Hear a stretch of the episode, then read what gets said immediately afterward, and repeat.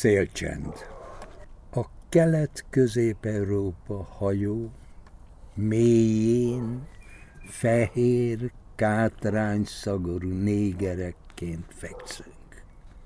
Hátunkon göndörödő kóc és poshat víz. A hajó vitorlái lógnak, nincs szél, nincs csillagoldal, nincs csillag, nincs kikötő oldal, nincs kikötő. Az üzlet ígéretesnek bizonyult, de közben eltűntek a drága gyapotföldek, helyettük polgári lakások vé cé kagylói fehérlenek. A gargantuai salakhoz, uraim, mi már túl büszkék vagyunk. Erre később jöttek rá.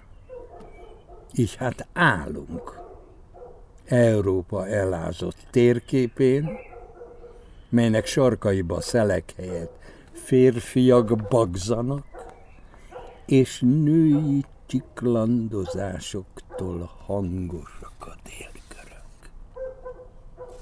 A szárazföldön minden szabad. Építettek maguknak egy cirkusz mélységű színházat, és etetik egymást. Hazudoznak, sorsokat tologatnak, és mindezt félkézzel a másik kezük székük portalan karfáján fehérlik a mindennapi ülve maradásért való küzdelemben. A szünetekben van ennivalójuk. Nem osztják meg. Rákollóktól recseg a büszke padozat. Szavaznak, büntetnek, dühöng a jövőbeli hazug egység, ezer éves birodalmakat köpnek szembe, közben folyik az ötszáz éves gyarmatosítás, és Eldorádó egyre távolabb. Ragyog a szivárvány alatti palota. Közben a Kelet-Közép-Európa hajó áll, tenger még van. Ez a hited? Igen, a tenger az még van. Játszótér még van. Csak a szabályok nem a mieink. Az a mond? Nem írjuk a szabályokat. Játszótér van. Hát anélkül nem tudnának létezni. Nem? Hülyék kellenek a bohóckodáshoz. Igen, igen. Olyan, mint én. Aki először komolyan veszi, én nagyon szeretem a bohócokat. Mindenfajta bohócokat, a, még a gonosz bohócot, a Dummel Augustot is, aki mindig fenékbe rúgja a többieket. Még azt is szeretem, mert a bohóc lényege az, amit ők nem tudnak, hogy feladja az identitását. Na most ők ezt követelik tőlünk. Ők nem akarnak bohócok lenni, de mi bohócoknak látjuk őket. Miért? Mert nincs identitásuk. A bohócnak nincs identitása. És ezért cserébe azt kapja, hogy bármikor, attól függ nyelvtannak, hogy van a dolog, bármikor letegezheti, vagy lemagázhatja a királyt, és ki is oktathatja, mert neki nincs identitása. Mert amit mond, az igaz. Csak hogy nincs semmiféle jelentősége. Ez a bohóc lényege. Ezért szomorú a szívem, amikor egy bohócra nézek, ott van előttem a tükör, mert hogy nagyon fontos dolgokat szeretnék még elmondani a szeretteimnek, de nincs semmi jelentősége. Annak sincs semmi jelentősége, amit Nagy László egyszer a Kádári televízióban mondott, mert megkérdezte tőle a hülye riporter is, mit üzen a jövőnek. Hallgatott, és azt mondta, hogy csókoltatom őket. Ennek sincs jelentősége. Eljutottunk odáig, a Prédikátorok könyvének a végén ott van, hogy... hiába valóság. Van itt átom. Én ettől megrettentem, de a végén ott van a föloldozás, mm-hmm. hogy csak az Isten. Hálás vagyok az Istennek, hogy ezüstedének teremtett, és nem biztos, hogy abban a pillanatban hálás leszek, amikor belezuhanok a kútba. Beszéljünk egy kicsit a versről, jó? Jó. Hogy jött be neked ez a hajókép? Közép-Kelet-Európa hajó. Hát a közép... Tehát a mi régiónk. Ez a mi régiónk. És egy hajó. Én nagyon sokat hajóztam Dél-Amerikában. Uh-huh.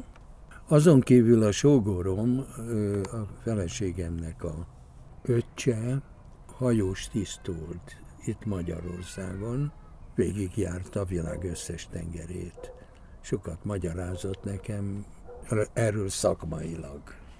Ja, és akkor innen jön ez a csillagoldal, és kikötő amikor oldal. Kiköltsz, tudod? És akkor nincs mese, te hol állsz? Én a csillagoldalon. És te? Hát én a kikötő oldalon. Ez olyan szép metaforák vannak egész. Hát a tengerészet, hogy is mondjam, a tengerészet maga a költészet is egyben, mert amikor az ember rájött arra, hogy hogy kell hajót építeni, a hajót akkor nem mérnökök csinálták, hanem családok. Na és hogy jön a kép, Kelet-Európa és a hajó?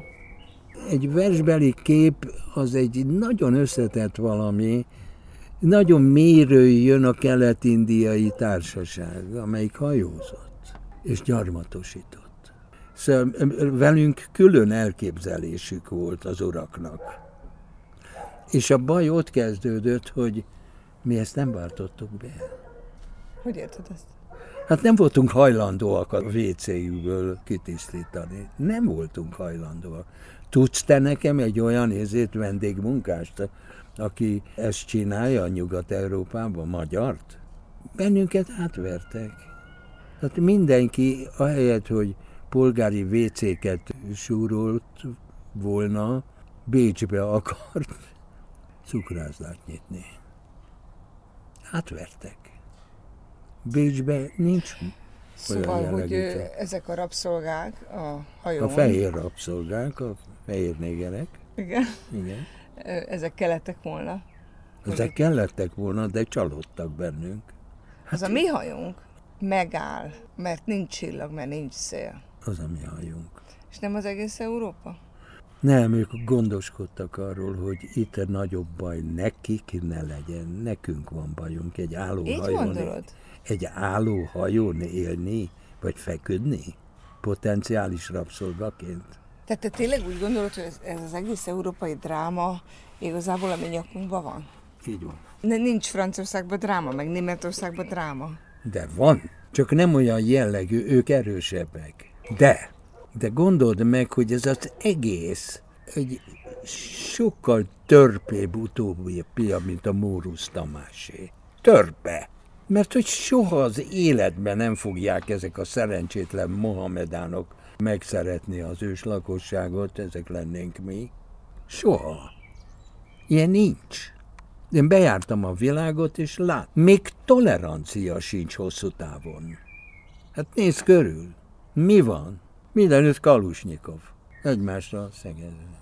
És akkor behívják a nagyköveteket, de ezek az urak és hölgyek, ezek bebiztosították magukat. Hát mi vagyunk az álló hajón. A birodalom az embereknek a fejében és a szívében van. De most az lehet jó birodalom. Értem, lehet, de nem birodalom. Gondolod, hogy itt egy egységes európai civilizációs katasztrófának vagyunk a részei? Hát természetesen, de gondolom. De gondolom, az alól mi se lehetünk kivételek, akikkel ki akartak tolni Hát itt minden, mindent elanyagiosítottunk. Itt mindent, mindent. mindent. Ledaráltunk, megemésztettünk, kihult. Hát erről szól ez az egész. Na most Jó, de azt van egy olyan nem csak rész. Kelet-Európa, ez nem Magyarország, az egész Európával ez történik, nem? Hát szét van bontva itt, látod, hogy, hogy fogják az elfehéredve a, a székeknek, azért, mert tévelyeknek azt hiszik, hogy a szék Európa. A szék már régen összetört. Minden, minden, minden az égvilágon összetört. Tehát az nem egész Európa, én... hogy, hogy valami megy tönkre, és nem, hogy végiggondolnánk utána nem, mennénk, hanem... Nem, szó sincs róla. Szó sincs róla. Rögzítjük a karfákat, igen. Na most, hogy is mondjam, ilyen teljesen, mint, mint az iskolában a hülye gyerekek, érted? Hát nézd meg, a borzalomnak a lényege mindig az volt, hogy van egy kitüntetett kisebbség. És ennyire minden a... Európa ott döntött rosszul a francia forradalom, amikor ki. Az egy nagy katasztrófa volt. Elhitette magával, hogy a hit és a valláshoz való tartozás egy és ugyanaz. Okos emberek elhitették ezt magukkal. Voltaire volt az egyetlen, aki, aki legalább valami az, hogy üsz, üsd a, az átkozottat, és ott nem az Úristenre gondolt, hanem, hanem a katolikus egyházra. De amúgy ezek az okos emberek el, elhitették magukat, falnak vezették saját magukat.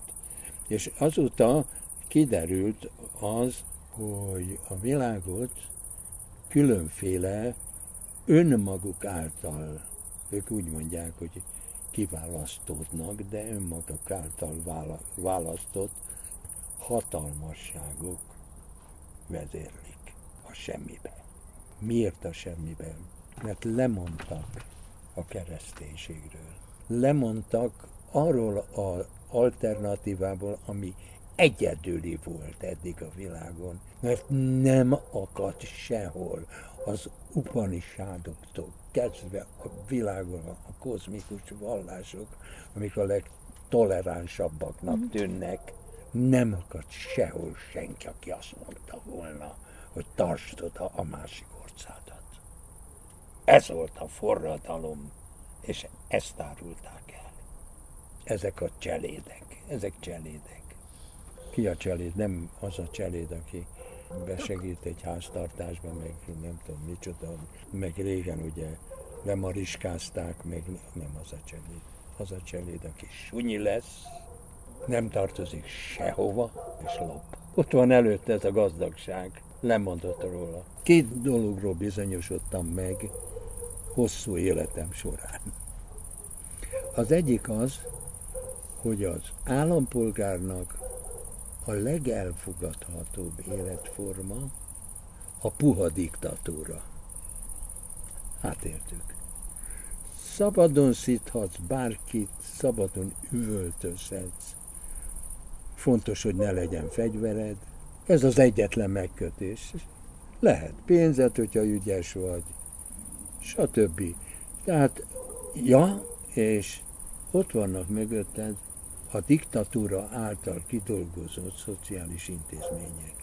Egészségügy, oktatás. Egészségügy, oktatás, ezek négy lábon állnak, tehát állatok. Ez az egyik. A másik, hogy ki a jó vezető. A jó vezető az, aki eléggé önző ahhoz, hogy a saját pecsenyéjét sütögesse, annál a tűznél, amit ő rakott a többiek érdekében. Egyszerűbben, hogy a saját érdekei és a közösség érdekei egybeesnek. Ez a jó vezető. Nagyon ritka.